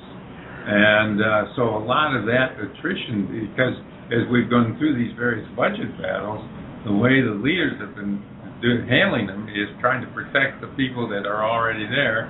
They're not hiring anybody, and you'd be surprised how the... Uh, Chuck, let's take, for example, your old organization, yeah. G A O. Yeah. You know, when we look at G A O, does the fact that it's reduced from your levels of over five thousand yeah. down to under three, G A O has a very sustainable functionality in government. Right. Is that holding back the ability of the government to keep itself accountable? Oh, sure. Yeah. yeah. Denise Krepp. Absolutely. I, I, I yeah. mean, I can't tell you how many G A O investigations I asked for uh, when I was in Congress. I mean, I've been in Congress as a congressional staffer, and then I was a political appointee. I mean, when you have a strong and powerful G A O, yeah. you can really do a heck of a lot of oversight. But when you have a G A O that's been flattened, which is what it's sounding like, yeah. you're not doing the oversight. I mean, yeah. there needs to be more oversight. And I say there needs to be more oversight of not only this administration, but probably future administrations, is because of the money situation. How has money been but, spent? And when you're looking at Iraq and Afghanistan... Oversight costs money. And you need to do it. But oversight costs money. Educating our American public costs money. Providing health care to our public costs money. Then I would be willing to give up something else for oversight. What would you give up? What would you give up? How many of those... Would you give up H U D? No. What I would be giving up is how many of those outdated World War Two programs that currently exist that are no longer relevant, those are the ones that I would be giving up. T V A? I don't know, but I'll tell you what, I would start willing and dealing to get oversight because you need oversight. You need oversight to make sure that people are properly spending the money. But this but this, this brings us to the whole the whole quagmire that we deal with in Washington. It's a, you know, we got to stop spending so much, but the second you take away something that is important to you as a voter, they're like, oh, no, no, no, no, no, no, wait a minute, wait a minute, we're not taking that away. Congressman Al. I just keep coming back to this point. If, if we would first deal with the really difficult, complicated problems with the entitlements, we would save lots of money. Then we look at these things, and they don't become so important anymore. So you don't have to cut them as much, or you don't have maybe cut them at all, and, and you can deal with the local politics on those, whether we close this base or something else. But if, as long as those entitlements are out there gobbling up most of the money, uh, that's not going to happen. Denise Krepp. And one of the entitlements that we haven't talked about is V A. I mean, V A is going to skyrocket because of the number of men and women who have served our country valiantly over the past ten years. I mean, the V A has suffered. The V A is not processing claims. But I can tell you one thing. If you try to go against, you know, the changes that are happening in the V A right now, that, that is going to be a huge one. I mean, people talk about the A A R P being a rallying point. The V A and, and what those benefits are about to be the next big rallying point. But again, it, it's a matter of, you know, supporting our veterans costs money. As somebody who's benefited from V A, as a veteran myself, I can tell you, you know, I haven't taken advantage of the housing loan guarantee yet. Do I want to? Absolutely. Of course that's correct. And what I am saying is if you're not going to deal with the big ones first, you're left with nickel and diming all the other programs. But then let me ask you the question. I mean, I, I, we're sitting here with you. Would you, as somebody who is, you're sixty-five, who is sixty-five and looking, oh, I wish, and who is looking fantastic for sixty-five, would you be, would you be willing to give up certain benefits? I mean, at this table, would you guys be willing to give up benefits? Yes, I would. Al's offered it up before. Yeah. yeah. Well, this this brings up a very good question, though. Chuck Bowsher, why is means testing so vilified when it comes to situations like Social Security? Because it doesn't produce a lot of savings. Really? No. I mean, it, everybody believes in it, um, but the truth of the matter is, if you take away the Social Security check from the rich, um, you save some money, but you don't Uh, solve the uh, budget deficit. I, I, I think every time I get a, a, a dollar or two knocked off of my ticket at a theater because I'm over sixty-five, mm-hmm. I think I don't need that money. Give it, give it to some young married couple that is struggling along, you know, and because I can afford to pay the outrageous prices they charge for for those things. Uh, n- not all old people are in the same thing, but we, we, we forget that Social Security was set up at a time when my grandparents, and I knew all four of them, I was fortunate in that regard, they had nothing. Mm-hmm. I right. mean, they had nothing. Right. And that's where we got this whole idea that all old people need help. Well, the world has changed a lot, and a lot for the better for old people. And some old people still need help, and a lot of us don't. And uh, I, I, rem- I remember being in an A A R P meeting in my district, and we went through the standard A A R P whining, okay? And then afterwards, people were coming in and saying, now, now don't let them do anything that will reduce my oil stocks. Yeah, and I'm thinking, wait a minute. Yeah. You, what what what is this? You know, and, and and so I think we make them need to make distinctions between who is in need that were set in the thirties and forties and are no longer true now. Alan Moore, last word. Yeah, just one other one other word about Social Security in particular. Um, on the one hand, Chuck is absolutely right. It, it's scary how many people in this country, and a growing number as the baby boomers retire, rely exclusively or nearly exclusively for subsistence on Social Security. Having said that, middle class, upper middle class folks who receive their checks rely on them, plan for them, have a belief that they're now getting back the return they were promised when they paid in all of this time. And if they end up with more money than they need, most of them say, I would rather figure out what to do with that extra money, to give it to my kids, to give it to my church, to give it to needy neighbors, rather than turn it back to the government somehow. because wealthier people get a much lower rate of return on their Social Security in the first place. They may or may not know that, but it's a very challenging matter to start messing with Social Security. We need to do it, but we need to be really careful how we do it. And obviously, we're going to have to get money out of wealthier people and sort of leave the lower income people alone. But it's a massive uh, challenge, and it undercuts this sort of notion that people have that you pay in, then you get out, whatever you get out. And if somebody wants to take give you less, there's it, it breeds a lot of resentment. I, abs- I absolutely agree with that. But I have my Social Security set, check sent directly to my broker. I don't, I don't, I don't. There's not many uh, older people that can send can their do that. Social Security right. check to their broker. Right. And, well, my, my point is, yeah, no, you got a good many, point, but, but if you're if you're starting to talk yeah, about yeah, reforms, yeah. there's one where I think maybe yeah. we should, you know, so yeah. you don't save but, them much money, but you make it yeah. fairer. But if you notice, the Republicans, even when the president threw out that uh, that brown balloon, right, change in C P I, A A R P went right into full attack, uh, explaining to everybody over seventy how their cost of living really goes up in health care costs and everything else, which is true. And so, you know, the Republicans won't even vote for that. I don't I don't question that for a moment. Yeah. I think it's absurd. It's a political reality. Yeah. But yeah. that's where you can save yeah. some money. Yeah. Bob Hines, last one before we end. It would be a, a very interesting thing if the government would send a notice out to every Social Security recipient saying you paid in X dollars over your career. Thus far, you have received X dollars. That'd be a very interesting test. Very interesting. And it would it would uh, it would probably make a whole lot of people, like the A A R P, absolutely batshit.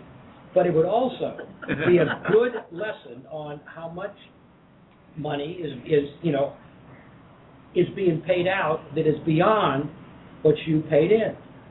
Be a nice, it'd be a nice test to see how people feel about it. Well, we, we've blown through this show, surprisingly. We've only got a few more minutes left in the show. Um, I, I normally we would have Tell Me a Story at this time. We're going to have to forego that to next week, hopefully. But what? I, I, I object. he, he got skipped last week, and we, I think he has. Three times. Well, three times. Uh, unfortunately, I'm taking moderator's privilege, and we're going to take a minute. He hates you. I, I, I don't hate. No, because you can say the same thing. I hate Denise. Uh, Denise is getting the gypped anyway. Uh, I, I do want to take. I, I, I do want to take um, a couple of minutes in this last uh, minute that we have, and just say. Again, we cannot reiterate. Our, our thoughts and prayers are, the, are out to those who, who lost their lives uh, in yesterday's tragic events over at the Washington Navy Yard. Um, it's an ultimate sacrifice that that's a debt that America can't repay. Just being a government service is public service, and to have to deal with that is just something that we wish on nobody, even our enemies. Um, Can I say something about them? Yeah, absolutely. Please do.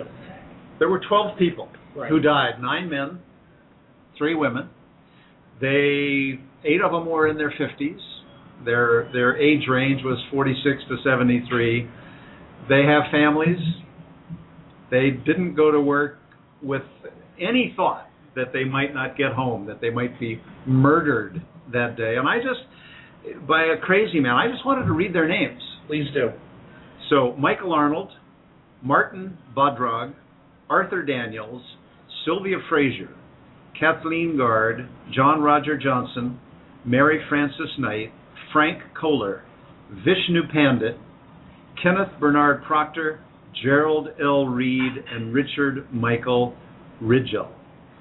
They are the ones whose lives were taken by a deranged killer.